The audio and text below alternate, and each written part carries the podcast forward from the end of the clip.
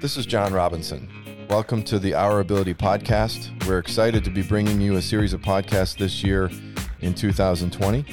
We talk about disability, empowerment, opportunity, and employment. And we do that all to the betterment of the whole person as an individual with disability. As a lot of people know, there are one in six in the world have a disability. In the United States alone, there's over 40 million individuals with a, with a disability. And in New York State, upstate New York specifically, there are over 1.1 million New Yorkers of working age with a disability. So this is personal for us in New York State. At our ability, we build employment for individuals with disabilities. We look to increase opportunity and to, to grow outcomes. Our ability is proud to be bringing you this podcast. It is sponsored in part by Price Chopper Market 32 and by Lowe's Home Improvement, both of which have given us the equipment to do this. So we're proud to mention them, both of which are great employers of individuals with disabilities. And so we're proud of our relationship with them. And so we, uh, we welcome you to our latest episode of the podcast. Today, uh, we are proud to be talking about New York Able. Uh, I remember a long time ago, we had some conversations with the federal government about opening up ABLE accounts, accounts for individuals with disabilities uh, to help themselves. And so, um, very proud today to have Jenna McCluskey, outreach coordinator for the New York ABLE account for the New York State Office of the State Comptroller. And so, Jenna, welcome. John. Thanks so much for having me. You're very welcome. Thank you for coming on. And so this is an exciting. We're going to talk money. So not that money excites me all that much, but it's it's certainly very important. Um, money is important for individuals with disabilities because it it equals um, opportunity, it equals equality, it equals inclusion, and so it's it's something that not a lot of people, individuals with disabilities, want to talk about. Certainly, but it is so very very important. And so, Jenna, I'm, pr- I'm proud that you're, you're able to come on and talk about the New York New York Able program. First of all, before before we go, Jenna, talk a little bit about um, yourself and your role, and what is an Able account. Um, so I am the outreach coordinator for the New York Able program. So um, we work out of New York State, and it's my job to try to get the word out. So I schedule our um, our presentations, which previously um, were mostly done in person. Now we're mostly doing everything um, online. Um, but it, it's my job to get the word out about ABLE accounts. So I'm really grateful that you've had us on and can give us a platform to talk about it.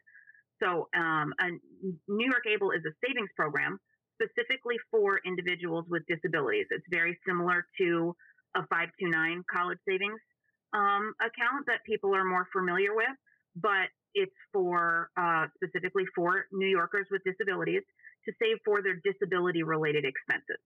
Um, and the big benefit of the program, since we know so many uh, New Yorkers with disabilities are receiving federal benefits, um, uh, having a New York ABLE account enables someone to save for their disability related expenses while still maintaining their ability to benefit from federal programs such as SSI SSDI, Medicaid, and HUD.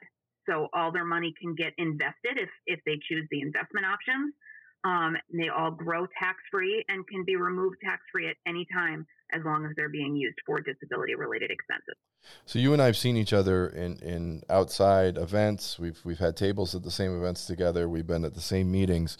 Explain to me yeah. a little bit about how you get an able account. Is there are there multiple ways that you can do this? Uh, do you have to be in person? You know, what what are the mechanisms to to build an Able account? Um, so you pretty much never have to be in person. So so that's nice nice and convenient, especially in in the times that that we're in right now. Um, so an individual, if it's a, an adult with a disability, they are able to open the account for themselves. Or um, if it's a parent of a minor child, the parent can open it up for the child, no problem. Um, if it is for an adult that does not have the ability to manage their own finances, then a person with power of attorney status or someone with guardianship of um, of their property can open the account for them. So they can do that by downloading a paper form on our website, or they can do the entire account opening right on the website. So they would click to enroll, and it goes through a series of um, of basic questions um, to make sure that they qualify, and they can open it up right online without an issue. So I've I've been employed really for the most part of my career, and have been o- over the income thresholds on on SSI and SSDI and and um, and other disability benefits. So when I first heard about this, I was advocating for this for others. But then when I mm-hmm. heard about you know how you you know what's the eligibility, um, I went in and looked at it, and I I signed up myself. So I have my own uh, New York Able account. I'm proud of that. Yeah. I, I look at it once a week and make sure it's it's still there and doing what it's supposed mm-hmm. to be mm-hmm. doing. Um, right. I, and I, I didn't know that I was able, but somebody that had their disability before I believe age of 26, I was I was good to go. Correct. Yep. You've got to be an, a New Yorker for our program specifically. You have to be a New Yorker with a disability that was in place prior to 26. Diagnosis doesn't have to be prior to 26, and you don't have to be under 26 to open it. But as long as the disability was in place prior to 26, then you're eligible. Um, there's nothing saying that you have to be under an income threshold or receiving federal benefits to benefit from our program. So that's a really nice nice option for people that that don't have federal benefits. So one of the things that I started looking at is what what would I use it for, um, and I you know I'm still working my way through that a little bit. But Jenna, talk yeah. to me a little bit about the advantages and specifically, yeah. you know, what I can use it for. Tell me a little bit about that. Right. So um, specifically for people who are receiving federal benefits, um, SSI specifically, they previously and, and currently have been limited um, as far as their assets go. So they're always limited as far as their income. But with SSI specifically, they're also limited to $2,000 of assets in their name. So um, they're unable to go over that amount without having their benefits suspended. So traditionally, individuals with disabilities have been really unable to save for things in their own name long term. Um, so the advantages of an able account is is it's designed to protect their assets. They're able to save up for short term or long term needs while maintaining all of their benefits. Um, and because the money is in their own name, and because we have a, a checking and debit card option as well, they're able to have quick and easy access to their own funds whenever they need them. That's that's fantastic, and, and that is so important. I get that question all the time when we're dealing with employment related issues. You know how yeah. how how much money can I have? And so this is right. a big deal. This is a big deal that you can you can squirrel some money aside uh, for future mm-hmm. use, and it doesn't affect that. And that's that's really really important. In my case, right. as I mentioned, I'm using it for future use. I'm using it for when I'm going to need specific mobility, specific assistive technology as I age, and people with disabilities do age different. I'm using it for that. That it's going to be something that I'm going to need down the road, and I'm taking advantage of it now. And so, why shouldn't other people as well? Absolutely. So, talk to me a little bit about some of the qualified expenses that that I could yep. use this for, or somebody else could use this for. Right.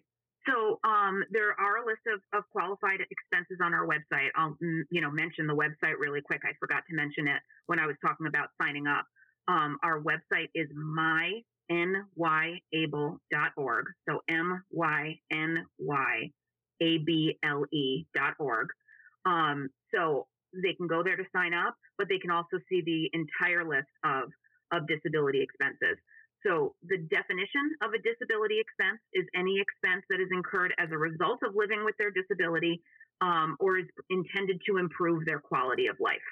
So, some of the examples include education, health and wellness, housing, transportation, um, assistive technology, like you talked about, legal fees, lots and lots and lots of different different examples that they can use it for. That's fantastic, and that, that again that is that is so important.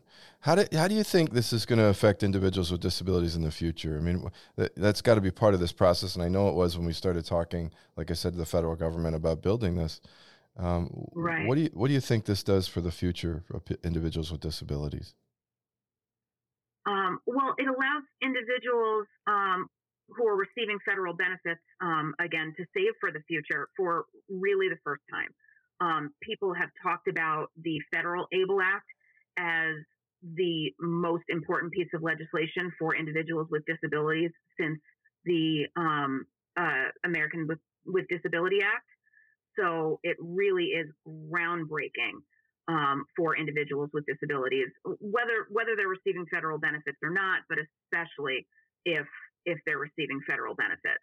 So whether they're saving for a house or a car or just an emergency, you know, they they lose their job and previously they couldn't have over $2,000 in their name, so they had no um, no emergency fund, nothing to fall back on. Now now they have that with an ABLE account. That's fantastic. You know, we're in this time of COVID right now. Hopefully, somebody's listening to this podcast and we're well mm-hmm. beyond COVID down the road, but unfortunately, we're in it now. Uh, talk to me a little bit about how have you seen an impact with New York Able and COVID, either positively or negatively? Uh, yeah, luckily, um, our accounts have continued to grow um, since March when all of this started. So that means people are still um, are still looking to sign up for ABLE accounts and are still using their account funds, which is great. Um, one of the reasons that that people are looking into it a lot right now and being recommended ABLE accounts by their service providers um, is because it's a way to put all of the extra money they may be getting from the federal government right now. So whether they received a federal stimulus payment or um, or they were um, they were previously working and got laid off due to COVID. So now, in addition to their regular unemployment money, they're getting that extra six hundred dollar bonus every month. Their money is growing much more quickly than they're used to, and there's less places to spend their money right now. You know, there was a good amount of time where they weren't able to get a haircut and weren't able to do lots of other things. So their money really is growing right now, which can put their benefits at risk. So um, if that money does go into uh, a New York Able account, that money is protected. So they've still got access to it. Um, but federal legislation states that um, benefit programs like SSI, SSDI, Medicaid cannot count the money in their Able account as an asset. So, and I, so I want to editorialize a little bit, and this is not New York State saying this. Uh, so I want to uh, absolve New York State a little bit. But if you're an individual with a disability out there, as am I, and I, we're talking about getting another stimulus of something, uh, and I'll be receiving it too. I'm I'm going to put it right into my Able account, and I would I would urge individuals with disabilities out there listening that this this is a good uh, good thing for you to be thinking about because it does protect you, and it's a good place to put it right now for future use. So so be considering that. Uh, Jen, I want to official New York State statement on that. Um, the federal government has said that the at least the previous stimulus payment will not be counted against them for 12 months. So they don't have to put it in the ABLE account right now to keep it protected, but it will be counted, um, you know, in less than a year. But the unemployment, um, the, the extra weekly bonus with the unemployment does not fall under that category. So they are counting that right now. Right. Um, so that's great, Jen. I want to end on a on a positive uh, positive note here. Uh, I don't want to talk about any anybody. Not that we haven't been positive all along. Um, there's, there's nothing really contentious about this. This is a great opportunity for our community. Um, mm-hmm. And I don't want to talk about anybody specifically, and I've certainly mentioned myself, but I, I'd like like to give you an opportunity. Are there any sort of success anecdotes that you'd like to share that might give somebody somebody some thoughts on the other end of this?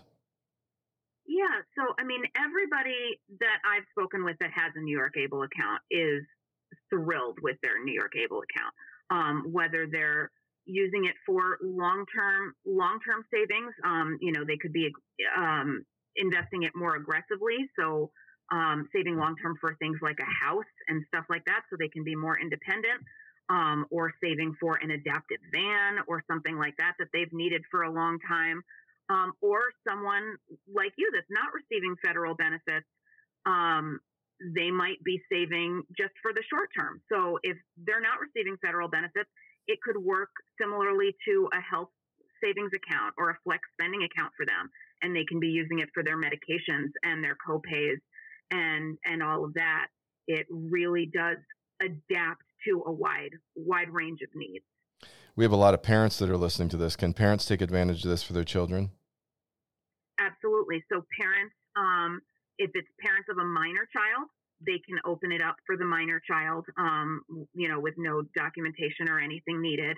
Um, then they can be, you know, it's it's wonderful. Say a child's born with Down syndrome or something like that, so you know from the day of birth that they're going to qualify for this account. That gives you 18 years to be saving in your child's name, and then when that child turns 18, you know, all the money just gets switched switched over to them and gives them control and and they'll ab- be able to have um, a little bit of a nest egg um, without it affecting any benefits that they might be receiving in the future. Well, this is a, this is a great thing. I have to say, as I said, we we were involved in this quietly on the on the back end of this with the federal government. We are proud mm-hmm. uh, to be advocating this throughout New York State and beyond. Uh, it's been great to see you at specific events, Jenna, and I know that the New York State Office of the Comptroller is a strong advocate for individuals with disabilities. And so we are really proud that this is there, uh, that we will continue to work with you, and that we'll continue to see you out at events and advocate for the New York Able account. So thank you for your time very much, Jenna. Thank you so much for having me, John. Oh, you're very welcome. So this is John Robinson. This is the Our Ability podcast. Uh, you can find out more information at ourability.com. You can find us on Twitter and on on Facebook as well. Jenna, say the name of the website one more time so people know where this is. Our website is mynYable.org, or you can call us at 855 5NY-ABLE. And we'll put that up on our on our blog post where we have the podcast as well. Jenna, thank you very much. Thanks so much, John. Take care. Stay safe.